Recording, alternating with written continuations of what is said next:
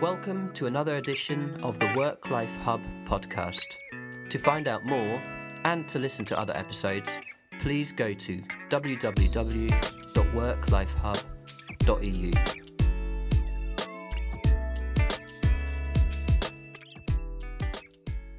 Welcome to another episode of the WorkLife H U B podcast. And we are joined via Skype by Nicole Dominique Lemaire from the Netherlands, but usually she's in the U K. And we are super excited to have her on the show. She's um, a leader in human resources. She's the C E O of the People Engine L T D, and as well as the owner and founder of New to H R, which is great because we are quite new to H R. She's also involved in The Female Leader. She's an entrepreneur, a female leader herself, an author uh, of the book Being a Female Leader. And of course, she contributes to a lot of blogs and uh, magazines and podcasts. So welcome, uh, Nicole. Thank you so much. It's lovely to be here today. So we have been t- meeting on Twitter, which is a great place to meet. And, and we followed a little bit the, the New to H R articles and blogs. And we always were very curious if you could maybe explain what drives you, what motivates you, and, and how did you get here where you are now? Okay, a uh, very good question, and sometimes I, I wonder myself how I got uh, here today. Um, I started uh, at a, a graduate program in a multinational, and I was posted uh, across the world. Um, so far I've lived in about thirty-four countries, and like full-time lived in at least twenty-one of them.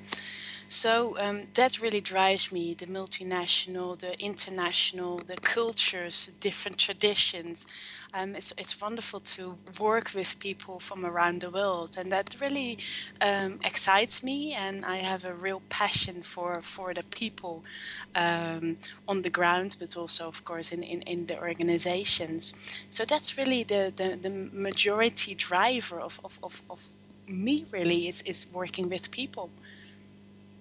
And um, how did you uh, set up your companies? Because you, you have you are quite diverse, if I see. You you have your hand in, in quite a few businesses. And, and how did they come about? I think, um, you know, there's a lot of talk uh, nowadays about talent and what type of talent you have, and use the the talent you have from a personal perspective. And I have a little bit of talent in all these places and all these organizations, and I can't choose. I love what I do. Um, so um, I have New to H R, which really focuses on H R newbies uh, and career professionals, also career changers. Then I have Human Resources Global, which is really the, the business side, the big projects in H R with multinational companies. Um, the Female Leader really came about uh, when I um, worked on a book and co-authored the book, The Female Leader. And I really thought, okay, how can we actually help women in general, and not so much from what do they need to have, but how can we make sure that they have the skills, for example, financial skills, um, how do they budget for their, you know, within their businesses. So that's one of the reasons why um, we really got involved in that. Um, and, and that's kind of how I, I'm involved in a variety of things. Uh, I'm looking at a variety of board positions at the moment. I'm being approached more and more by uh, to help people uh, move forward with their, uh, their business. So it's quite an exciting time. Tell us a little bit more about New to H R, because for us, for example, at the WorkLife H U B, it's It's so nice to have this great resource which recognizes that there is now a, a growing section of people who are new to H R, and they may not be H R managers themselves, but somehow looking at really this essence of human resources and investment in humans, investment in talent. So how, how did that evolve, and w- what kind of structure is it, and what are your services? Okay, um, we started up, well, I came up with the idea about fifteen years ago when I first um, came out to organization and traveled. I was put into Africa and the Middle East, and I truly had no idea what I was doing there. I had an objectives, um, I had some milestones, and I had to achieve it. And I'm thinking, I'm looking all over the, the net. At that time, it wasn't that big yet. Um, And I'm thinking, where can I find all this information? Who can help me? And there was nothing there uh, from an international perspective. And I'm thinking there must be other people that have exactly the same issue. So the idea really started rolling and rolling. And then in two thousand thirteen, I thought, okay, well, this is the right time to set up New to H R. So it's uh, it's structured with a number of uh, virtual employees. So I have a team across the world. In each region, we have a number of people um, that both contribute to the blog, but also uh, support from a, a workshop perspective, a bootcamp perspective. So we're pretty much getting uh, a global perspective from uh, all types of organizations, from startups, for individuals just looking for H R support or or help. And uh, the, really the idea and the mission behind it is really to fill in the gap.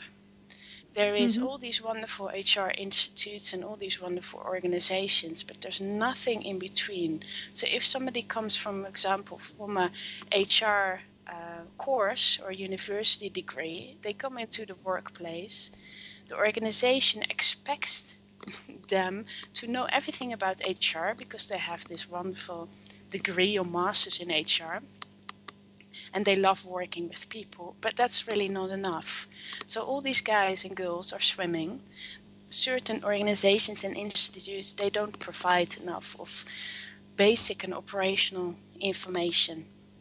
So that's one of the, the, the areas we, we really look at. And then from a startup perspective, how many startups are there now? There's so many that uh, require some type of help, but they don't have the budgets to be able to afford a full-time H R professional. And really, um, one of the questions which I like to uh, come back later on, is it the right way forward to have an H R professional full-time in a startup? You know, um, and is H R the right uh, type of department to come into, you know, small and medium-sized organizations?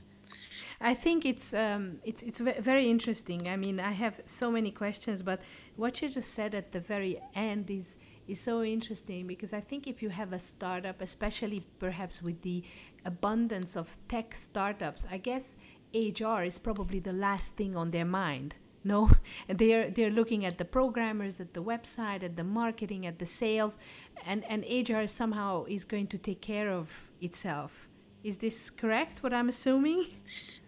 Th- that's correct. Everybody, you know, you have a team of wonderful, passionate people. They all are creative and innovative, and they're going for it. Everybody gets a little bit of money here, a little bit of money there. They get a bit of salary overall. Um, but once they take the step further, and they go over, for example, ten employees, certain country laws dictate that you have to have a H R professional or outsource some of your H R services. And that was really dependent. And usually, um, if we talk about uh, tech companies, they're already too late. They've already gone past twenty, thirty, forty people. And they kind of manage, you know, it's like student time. Everybody manages it. Everybody has fun. But overall, you know, things are becoming a little bit unclear of who does what. And at that time, really, that should have been structured when they came to ten people. I think this this is maybe something where where outsiders um, underestimate the role H R can play. Uh, I think that there is a kind of a misconception about um, maybe just the payroll. It's confusion whether this is the payroll and managing all the administrative stuff, and not so much H R being at the C, uh, C E Os or C F Os table in designing the roles, how it fits into the strategy. So is this also something that you help companies with? We get more and more requests to, to help. Um, I, I would say it's sort out teams, help sort out companies. Uh, and, and that's really, um, really quite nice, because that's what, what we love to do. So, um, you know, if you're talking about the ten people, Um, they don't need an H R professional, and they can outsource certain parts of it. But it's great to already give everybody a little bit of responsibility of that H R professional role. And when I'm saying this, is a lot of traditional H R professionals will probably um, say politely, kick kick my backside, because H R is seen as somebody needs to be in H R in a company. And that's not always true. It doesn't always fit. And in a lot of the organizations that we come in, we help structure the services of H R in such a way that there's no need for a full-time H R employee. Is it that the responsibilities are also handed over a little bit to the line managers and the team leaders?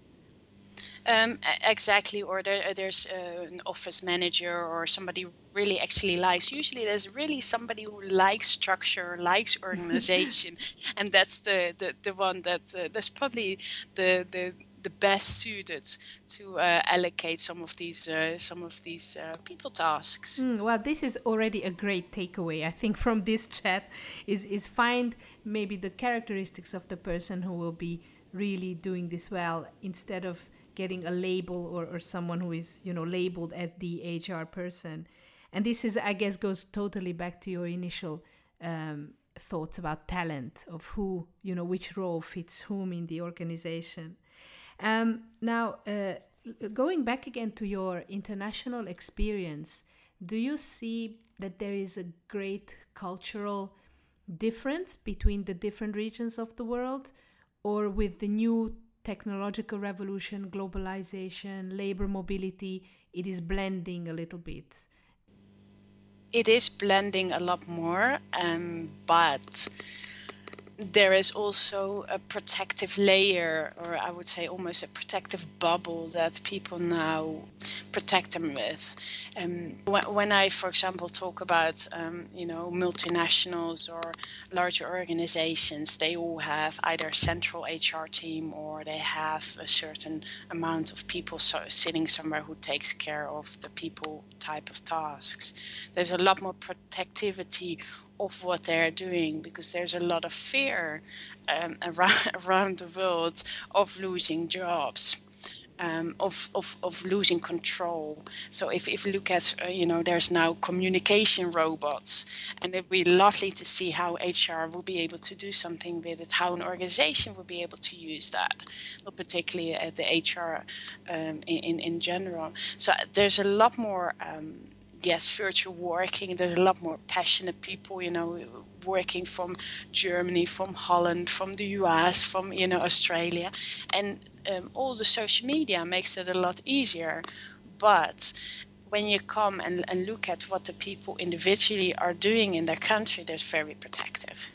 So is this perhaps um, one or the one of the current challenges of H R? Because We're always we're, we're thinking a little bit that maybe H R is also in a, a bit of an existential crisis. It tries to find its footing in, in this new world of, of work, and globalization is perhaps one, one of these uh, challenges. And if you can maybe expand a little bit more on what, what are the current challenges and how can H R respond to this?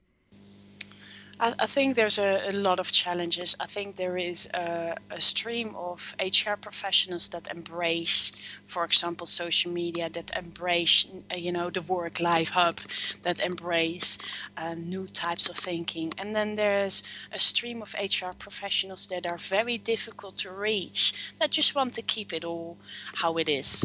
They don't want to change. Why change? It's good the way it is. And actually, it might be good the way it is. You know, in their organization, it might be good the way it is. But they probably see marketing, finance, and other departments like running past them with new ideas, creativity, innovation, new, you know, software systems. And if they can't keep up with it, that's that's where the identity crisis of H R is at the moment. Um, and there's no need to say that you have to use it. It is, you have to use it, otherwise you'll be left behind. Um, and, and that's what, um, you know, if you look at the two streams a- across the world, it's getting, you know, the, the stream of who loves, embraces new ways of thinking. They're like running mm. towards the future.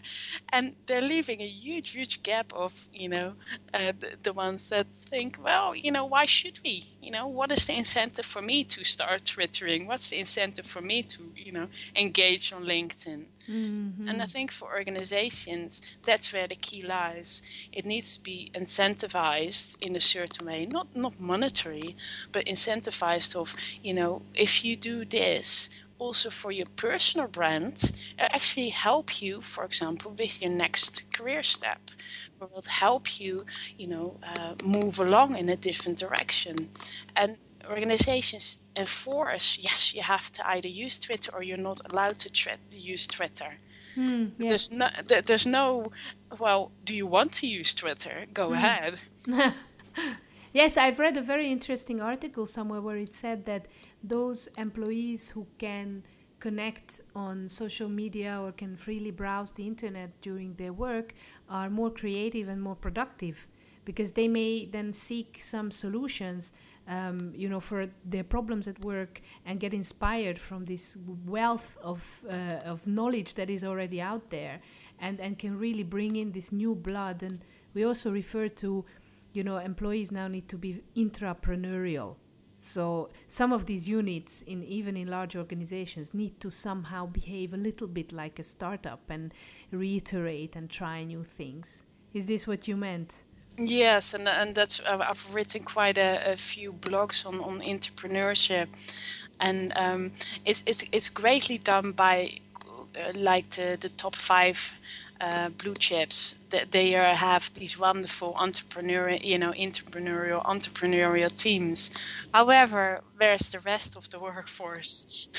and you know, and that's that's really, you know, you're again you're focusing on people that you see as your talent, but actually the the ones that need it most, you're leaving behind. They are the ones, you know, the larger group are the ones actually need the, the it's almost the sheep over the the river, and and you know, the the first sheep goes, and then when the rest comes. You need to focus on who your influences are, who is the person then ca- then that can actually kind of pull over the rest of the, the, the employees over the water, you know. So it's all about the social engagement, uh, employee advocacy. These are these are amazing new concepts, and but I'm just also thinking, you know, how how this is possible to implement in a larger, more conservative structure.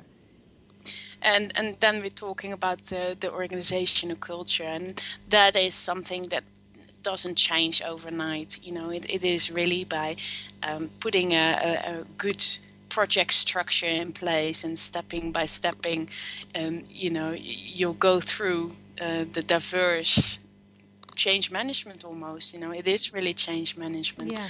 But then again, why do you want your employees to use all this? Why do you want to engage them? If it's not clear for them, and usually it isn't, you know, what do I get out of it if I if I work, for example, you know, as as as part of, you know, a gas station, you know, employee? What do I get out of it if we're using Twitter? You know, I mean, I'm not getting it. It's extra work. Why should I do it? It's not in my job description. You know, there needs to be, well, actually, you know, if you tweet out and say, oh, you just, you know, met a famous person who, you know, came by, you know, and got some gas or gasoline, you know, uh, that's huge, you know. This is great. That's a great idea. I never even thought about that. Uh, one of our missions is to say that work-life balance or work-life measures is not only for I T-based office workers or managers. And we, you know, look at hospitals and pharmacies and retail and industry. But I never ever thought about um a gas station worker, but that's such a great example. I really love it. Um, another thing that I was really itching to ask you about is the work you've done on the female leader and the gender perspective. Would you say that H R is more of a, a female-dominated uh, sector still? Yes, it's, it's, when I started out, it was fifty-fifty. Um, nowadays, I would say almost ninety percent of all um, workers in, in H R are actually women mm. and females. Uh, and that's not always something to be proud of, to be honest. Um, a, a better balanced work uh, industry would actually probably Um, and for some of, for example, the new type of thinking a little bit more. Is this because um, this is a, a career path where women can get to the boardrooms or can get to the C offices via the the uh, H R track, you think? Um, I think it probably is. It, it, it is uh, easily accessible. However, um, H R was usually, you know, if you think traditionally, it was also uh, uh, an organization department that was, well, you know, we have a person here and we don't really know what to do with her. Let's put her in H R. Mm. And that hasn't hasn't um, left the building, let's put it mm-hmm. this way. So that thinking is still a little bit in organization. So um, it's it's. I think that's also why there's a lot of women in, in, in the H R department and H R teams. Mm. It's it's very um, accessible for women. It's not um, strenuous. Mm. Well, it can be it yeah. can be if, if you're working in the emerging markets, but uh, um, you know, there's no um, heavy lifting or, you know, running around. Um, it, it it's very, you know, it used to be pretty simple from an administrational perspective, and women, Uh, you know, from a, a behavioral standpoint, are very good in organizing. So it's only, you know, by by matter of fact, well, where women are good at, so that's the department for them, and that's what they are attracted to. So that's all. There's all um, different types of behaviors. That that's one of the reasons why, why H R is, is, is of interest. But I think it's a pity. I, th- I think um, I think it would be suit everyone a lot better if there was a, a balance of fifty-fifty. And how how can H R play a role in promoting women in an organization? Um, you know, we at the WorkLife HUB, we look at the different uh, measures to um, make work-life balance easier or, or more possible. And even though we always say it's not only for working parents and carers, um, in in the life course or career path of women, motherhood is is of course the moment where they they they drop out or they reduce or they are are backsliding in their careers. So uh, is there a role for H R to to also promote women, to to help with work-life balance? Where where do you see this? It's, it's interesting because I uh, spoke in London last week in Excel um, on one of the, the conferences there about reward strategy and gender equality, and also on, you know, ultimately results into also the work-life balance.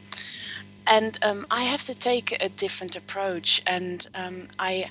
I really think um, there is importance of gender equality and, you know, the, the glass ceiling aspect. However, do we actually want work-life balance? And um, nowadays, if you look, everybody's focused on um, their own individual talent. But if you're doing what you love, then, you know, do you need that work-life balance? Because your life is already majority balanced due to it, uh, from from a talent perspective. So if, if we look then at organizations, then it becomes a different, you know, different ball game, and we look at the law.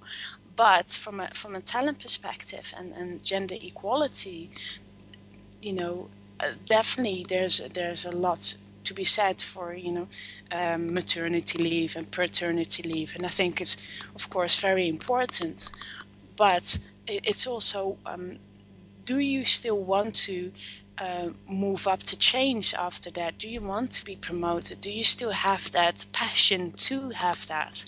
Um, and that's that's really um, where a lot of research still needs to be focused, to be honest, um, from from my perspective.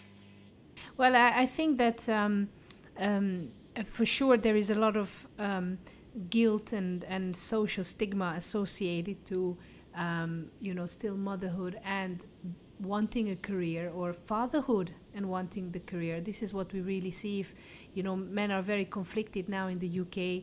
There is shared parental leave, but for men to really step up and say, I'm very attached to my career. I love my job. I love what I do.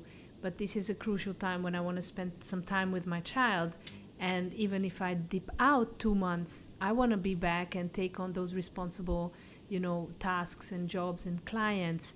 So I, I think that there is a lot of um, culture change still to be to be done there.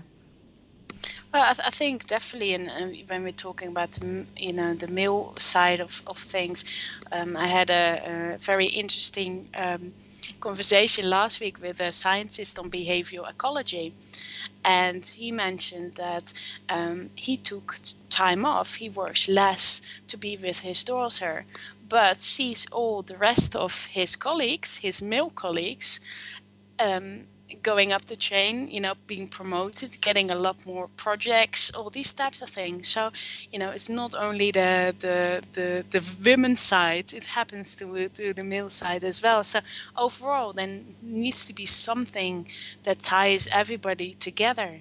Um, so, if it's now happening to to males as well, that's that's very interesting.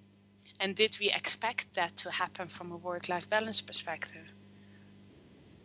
Before I ask you our, our last question, um, um, if you do want to tell us about the current projects of, of New to H R or some of the webinars that are coming up? That, that's wonderful. So for New to H R, we have a number of, of exciting well, exciting things we're, we're working on. So we have a lot of boot camps uh, across the world, and it's becoming more and more. And some of these boot camps are just how do you do the normal H R admin, or how do you do compensation and benefits. It's also much more on the influ- influencer side. You know, how do, do you become an influencer in your organization? How do you become the employee brand advocate?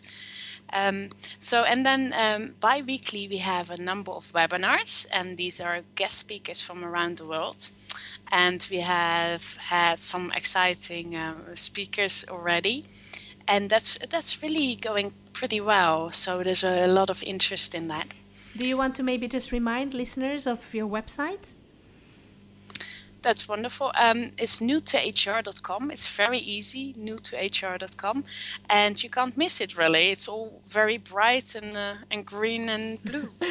um, great. Thank you so much. Now, coming to our last questions, this this is the question we, we ask everyone. And, and it's actually after a couple of um, podcasts, it's great to, to, to see the or listen to the different, uh, the different answers. But we always ask the last question that if, uh, Nicole, you could give one advice to a C E O to make uh, a difference in the lives of his and or her employees at the workplace, what would that be? I would say that it needs to be that the C E O looks and goes back to ground level and looks at what do they actually want to achieve with their employees. What is necessary to make sure that the employee needs are met, but also the organization needs are met, and leaving out some of the stakeholder pressures. Great. So thank you so much, Nicole, for coming on the WorkLife HUB podcast. It was really interesting, and I, I really enjoyed our chat. Me too. Thank you so much.